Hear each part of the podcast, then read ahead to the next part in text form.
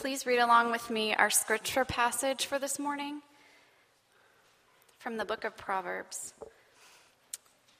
The vexation of a fool is known at once, but the prudent ignores an insult.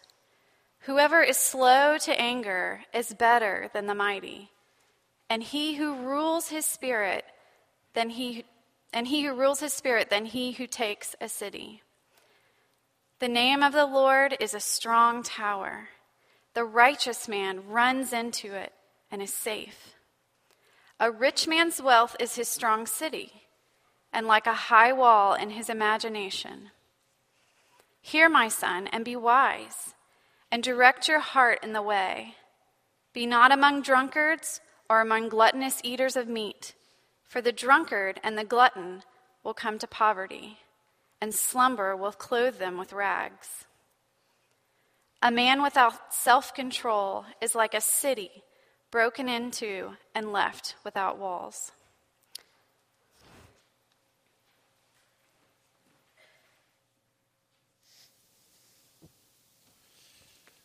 Thanks, Amber. Good morning.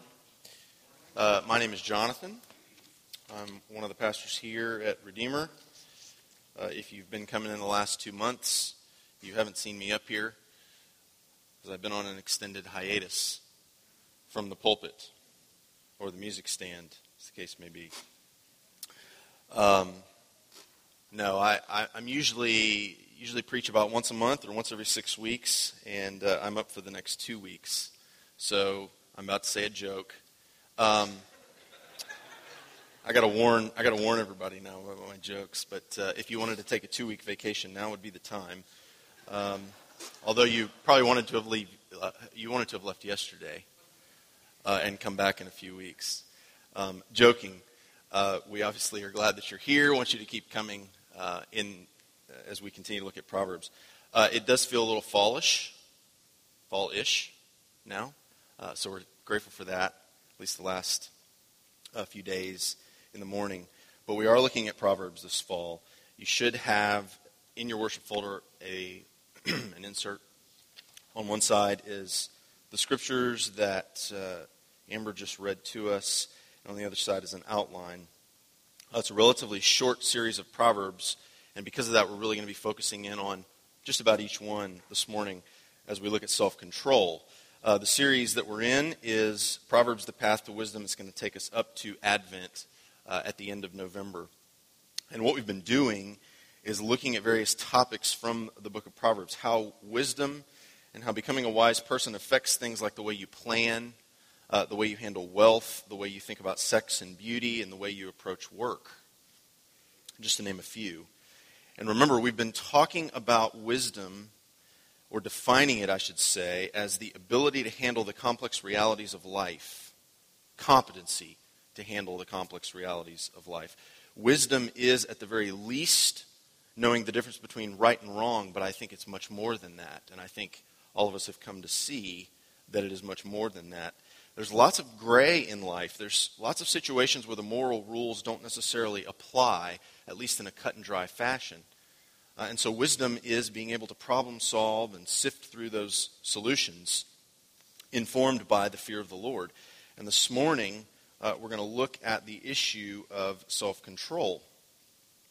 Uh, now, Proverbs says that a wise person is a self controlled person. What's interesting is that your level of self control affects many other areas. In fact, the areas we've been looking at, a lot of them uh, your wealth, your words, your work, your temper, sexual temptation, and so forth. And I think it's fair to say that the root cause of our problems with many of the topics we've been looking at is a lack of self control.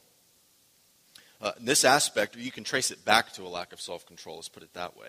This aspect of the Spirit's fruit in us has far reaching consequences, far reaching effects into our lives because uh, it is the last fruit of the Spirit that Paul lists in Galatians chapter 5, and yet it is one of the Spirit's fruits. So, what do we mean by it? Uh, one definition says this control, self control is control of one's emotions, desires, or actions by one's own will. Another one I came across describes self control this way it is the ability to recognize and choose the important thing over the urgent thing. You might say someone who lives according to the tyranny of the urgent lacks self control. Uh, they float from one thing to the next. They're not real settled. If you get around them, you can kind of feel this, this restlessness, this angst in their life. They just go from one thing to the next. Their life is literally out of control. The New Testament uses a word for self control that means self command. The implication being if you're not in command of you, then something else is. Right? You're a slave. So take a look at the outline there in your worship folder, and unfortunately, uh, because of the way we have this structured, you're going to have to flip back and forth.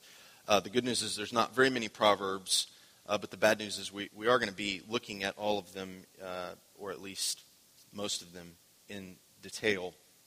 But if you look on the other side, you'll see uh, three points, uh, three three walls we're going to talk about: the broken wall, the imaginary wall, and the fortified wall. Uh, first is the problem of self control. Second is how we and our society lead us to try and deal with the problem and how foolishness often results from that too. And then finally, uh, the fortified wall. How does the gospel provide you the power to become a person who is self controlled? Okay, so first, the broken wall, the problem. And there are two ways really that the book of Proverbs gets at this problem uh, I want to use the Proverb 25, 28 there, the last one on your sheet, to illustrate a broad description, give you a broad description of the problem, and then right above that, 23, 19 to 21, give you some specifics, or at least how the writer of the book of Proverbs gives us some specific uh, behaviors that result from a lack of self control. So, first, Proverbs 25, 28. A man without self control is like a city broken into and left without walls. One of the characteristics of a fool, according to the book of Proverbs, is a lack of self control. And the word the writer uses here is a man without restraint. Okay? But it's the analogy that drives home the point. The person without restraint or without self control is a city broken into is like a city broken into and whose walls are torn down. Well, what's the significance of that? Well, in the ancient world, a walled city provided many things security, opportunities for trade and commerce, and justice. And if you take away the walls, uh, the city is defenseless. It's open to all sorts of bandits, marauders, enemy armies. It's a disaster waiting to happen. And a person lacking self control is no different. They are a disaster waiting to happen. Here you have a person with uncurbed animalistic drives, and those drives plunder the person like an attacking enemy. The drives that they have, no restraint, that go out from them, it's almost as if they have lost the battle before it's even begun. You see, the book of Proverbs operates on the assumption that unless we master our lust, our temper, and in fact all evil inclinations, sin is going to overpower us. And this proverb knows the power of sin that drives a person to death in the same way God describes sin to Cain in the fourth chapter of the Bible.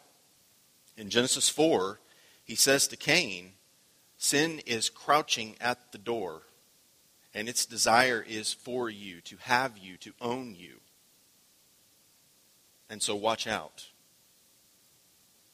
Without self control, an unrestrained person is defeated before the contest even begins. They've already succumbed to the temptation, they've already lost.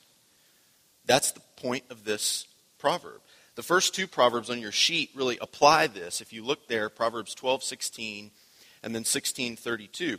12:16 says, "The fool doesn't hide their reaction. A lack of self-control reveals itself in the vexation of the fool or the annoyance of the fool, or when the fool come when the fool is faced with something that bothers them, you see it immediately. But the prudent or the wise is able to ignore an insult. The inner irritation of the fool comes out in the, their gestures and in their speech. The hot temper rules them. The enemy, as a result, has an all access, all access pass to their heart. and their emotions.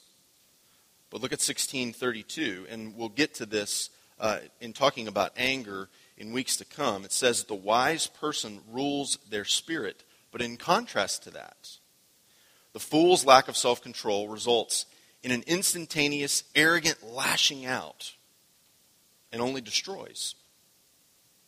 Whoever's slow to anger is better than the mighty, and he who rules his spirit than he who takes a city. So if you are in, if you're in control of your spirit, if you have self control, if you are slow to anger, the writer is saying you are more powerful, you are more mighty than the commander of an army who can take down a city.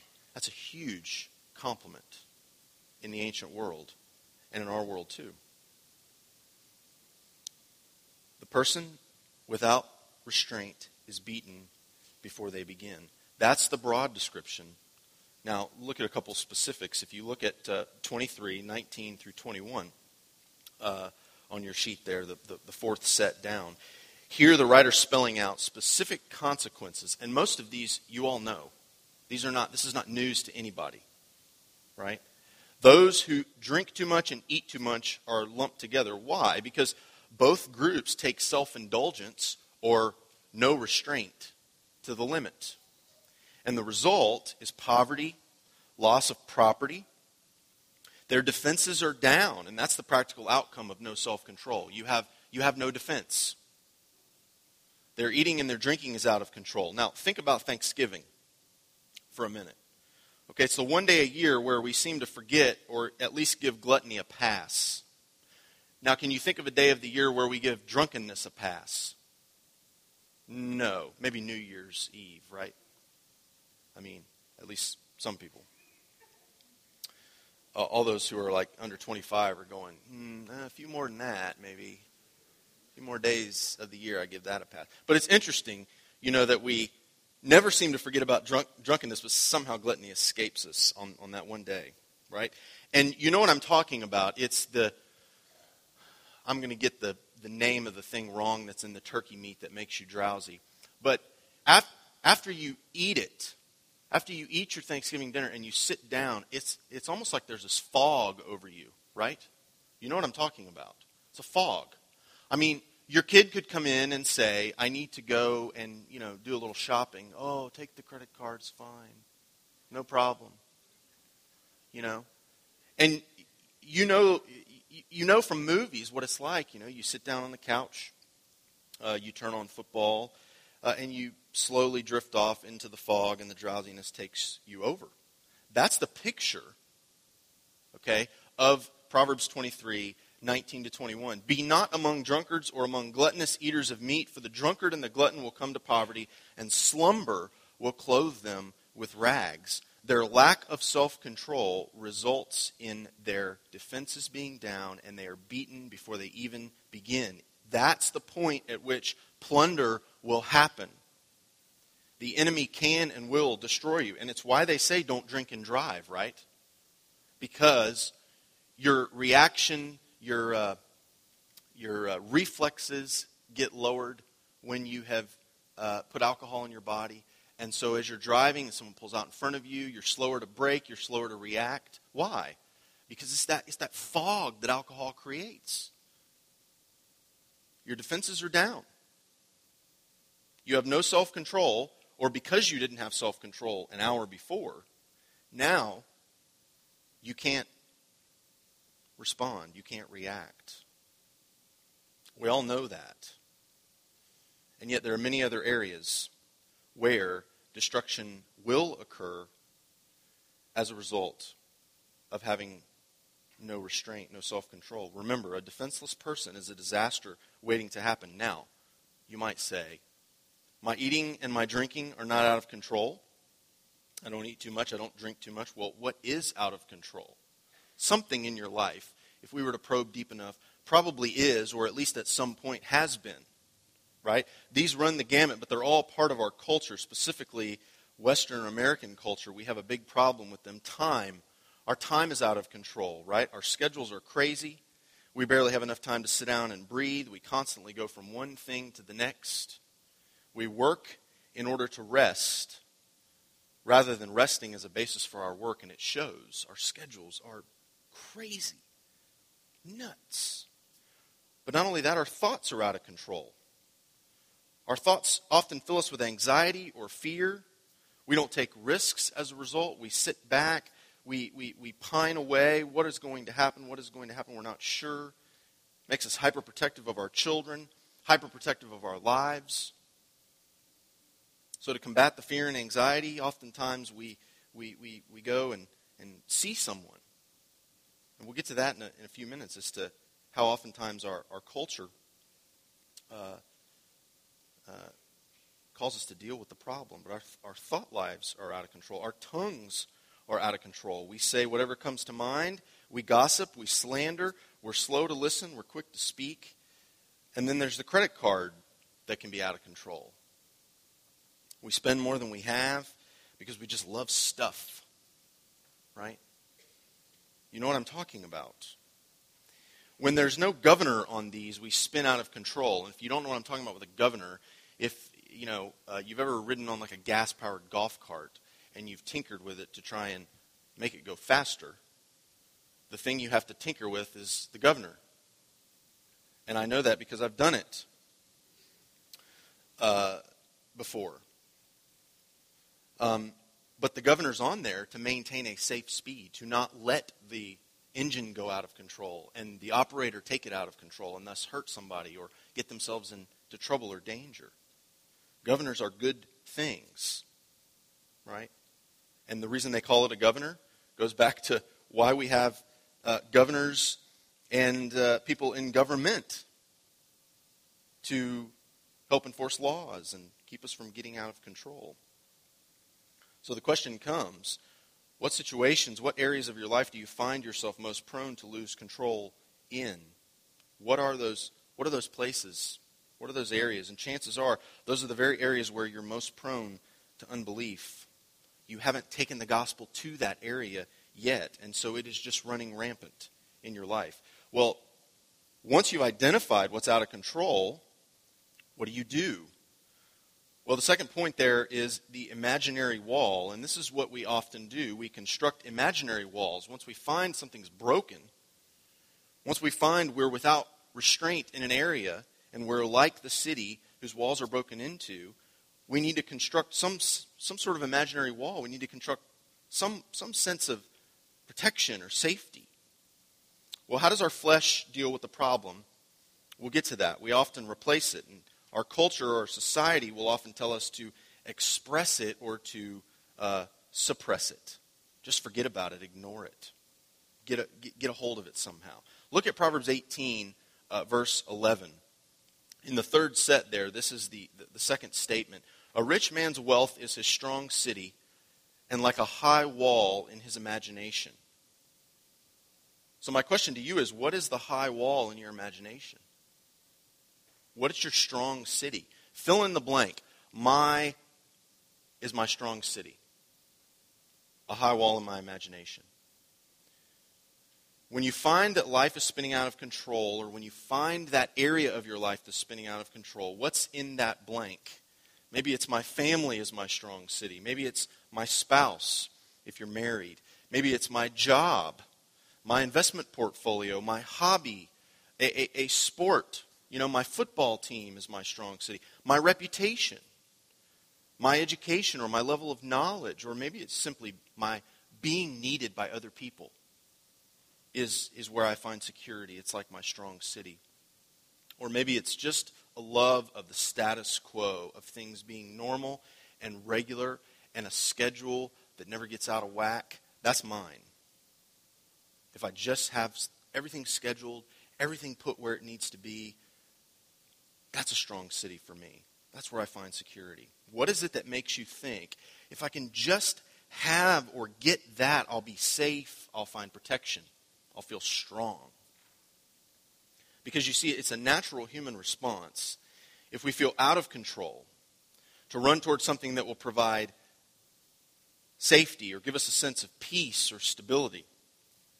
And Proverbs teaches us that that something, if that something rather, is anything other than God, we are fools because it will not promise or won't deliver on its promise to protect us or to provide us strength because it's based on a false version of reality. Some of you may recall in the opening weeks of the series, a number of weeks back, Drew mentioned that wisdom leads us to live in reality.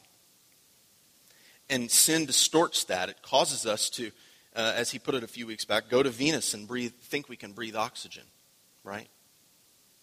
It distorts the reality of the world. And if anything other than my God is my strong city, like a high wall in my imagination, if anything else is there, then the Bible says you're a fool. Now, the key to Proverbs 18, verse 11, are these three words. Look at them there at the very end. In his imagination. The sense of security and strength that we attribute to those things that replace God, that we call idols, that, that sense is in our imagination. It's not based on reality. Notice the rich man's wealth is his strong city. It's like a high wall in his imagination. So he has it worked up in his brain to be something that it is really not. Now, our culture also influences the way we try to gain self control. Its message is very dangerous, in fact, because as I read earlier from the dictionary.com definition, the secret to gaining control of yourself is in mastering your will. You master your will. Willpower is another way that it's expressed. Self discipline. Like one of the ancient samurais of Japan or, or in, in Buddhism, it is this self discipline, this self awareness that teaches you to gain control over your own will. So it's why the Buddhist monks will sit for days and weeks in the same position, no matter what the weather is. They're, they're, they're mastering their will, right? You get in touch with your feelings to master them, okay? Think Obi Wan Kenobi, right? Get in touch with your feelings, Luke, so that you can suppress them, right? And control, do this mind control stuff. Eastern mysticism influences our culture in, in, in, very profound ways. But not only that, our cultural ancestors, the Greeks and the Romans, had a philosophical system devoted to and maintaining, mastering self control. It was called Stoicism. And I want to read you a quote. The Stoics taught that reason is the guiding force of the world and ought to be the guiding principle of each human being. Thinking and trying our best to discover the truth about the universe, as well as about human life, is part of our duty as Stoics. Rather than shut our eyes to the truth, we must work to make it acceptable emotionally. Let me read that again. Rather than shut our eyes to the truth, we must work to make it acceptable emotionally. Who's in control?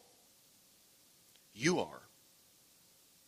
Everything happens for a reason, and if we could only align our feelings and our actions with our reason and with the forces of the universe, live in accordance with nature, as the Stoics put it, or want what is, we could live a life of perfect virtue and perfect tranquility and self control.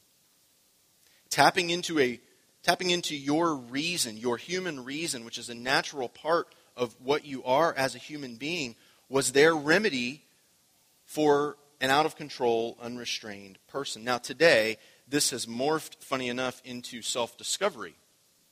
So, not so much suppressing your feelings as what? Express them. Accept yourself. Love yourself. Be comfortable in your own skin, right? And the scary part is there are elements of this in the teachings of people like Oprah, right?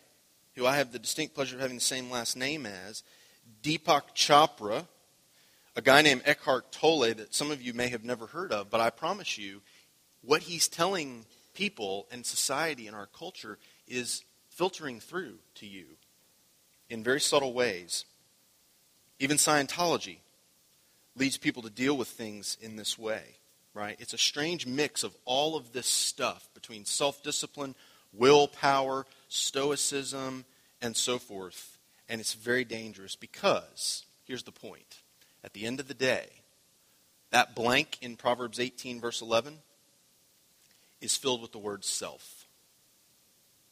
Myself is my strong city, like a high wall in my imagination. And that's dangerous and ultimately destructive to not just you, your soul, but the people around you, the people that you've been given to care for. So, what do we do? Ultimately, and look there at the third point, the issue is becoming a person whose life is characterized by self control, someone who is wise. How do I get there? Well, let me say this. If you're here and you're not a Christian, or if you're unsure whether you are a Christian or you're investigating it, wherever you are on that spectrum, the Bible teaches that the power to lead a self controlled life is found in the gospel, in the gospel only, the person and work of Jesus Christ. To not live with broken walls or walls of your own imagination, the Bible says what you need is a fortified wall. You need a place of security, you need a place of safety, rather than going from thing to thing, spinning out of control, defenseless. You need a fortified wall. Look at Proverbs 18, verse 10. Okay, and this is where I want to land and where we will finish this morning. The name of the Lord is a strong tower. The righteous man runs into it and is safe. The wise person knows that the safest and most effective way to fight foolishness and to fight a lack of self control is to run into the name of the Lord. Now, what does he mean? The name of the Lord refers to his character, refers to who he is and what he's done. And the writer says the name of the Lord is a strong tower. And that word strong tower refers to a storehouse, a building where they kept resources, food, grain, rice, even valuables like gold and, and even jewelry uh, was kept in a storehouse.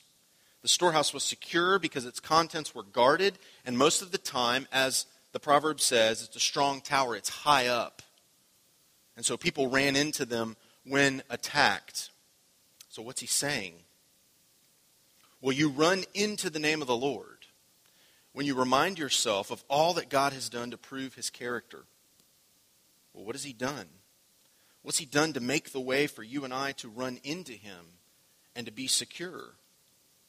Well, substitute in the proverb name of the Lord with Jesus so that it reads this way Jesus is a strong tower. I mean, that is one of the names of the Lord, after all, right? Jesus is a strong tower. The righteous man runs into him and is safe. So, how do you become the type of righteous person described by the proverb? Well, one commentator says this, and I, I, I really want you to hear this because it's a great description and it kind of covers all the bases. Wisdom, he says, which is a divine grace attained by faith, not a native power, in parentheses, like Stoics and our culture would teach us. Wisdom fortifies the inner self and safeguards its possessor. But what is it? He says it's a divine grace attained by faith. And so, how do you become the type of righteous person described by Proverbs 18 10? You have to experience the grace of God. So, look at the assurance of pardon in your worship folder from Titus 2. And obviously, we chose it very intentionally. Because Paul says here that the grace of God has appeared for us in Jesus. And the grace of God has appeared for us in Jesus Christ because the grace and presence and mercy and favor of his Father disappeared from Jesus. Because Jesus lost the smile of the Father and lost the safety of his presence. Because the strong tower of Jesus was completely demolished. You and I get the ability and the joy and the privilege of running into the name of the Lord and as a result, we get his character, we get his promises, we get his love. And so I want to say this. You find yourself this morning struggling with self control. To the extent that we learn to run and to rest in him, when he and he alone becomes your strong tower, then you'll be able to master your emotions and your behavior and learn.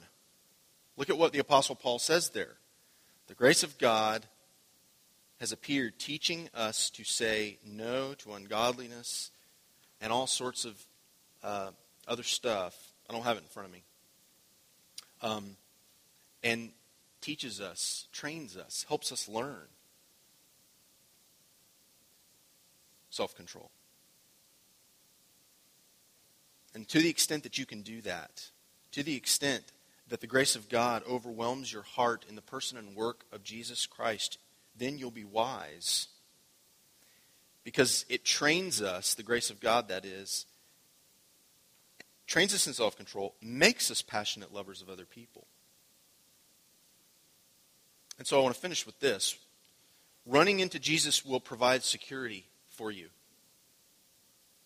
If you haven't run into him, if you haven't clung to him, I would plead with you to do that.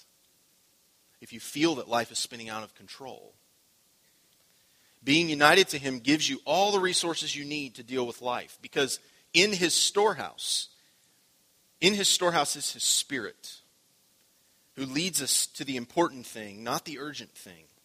If you're running into him, then you're not going to float through life constantly feeling enslaved by the tyranny of the urgent. What's the next thing? What's the next thing? What's the next thing?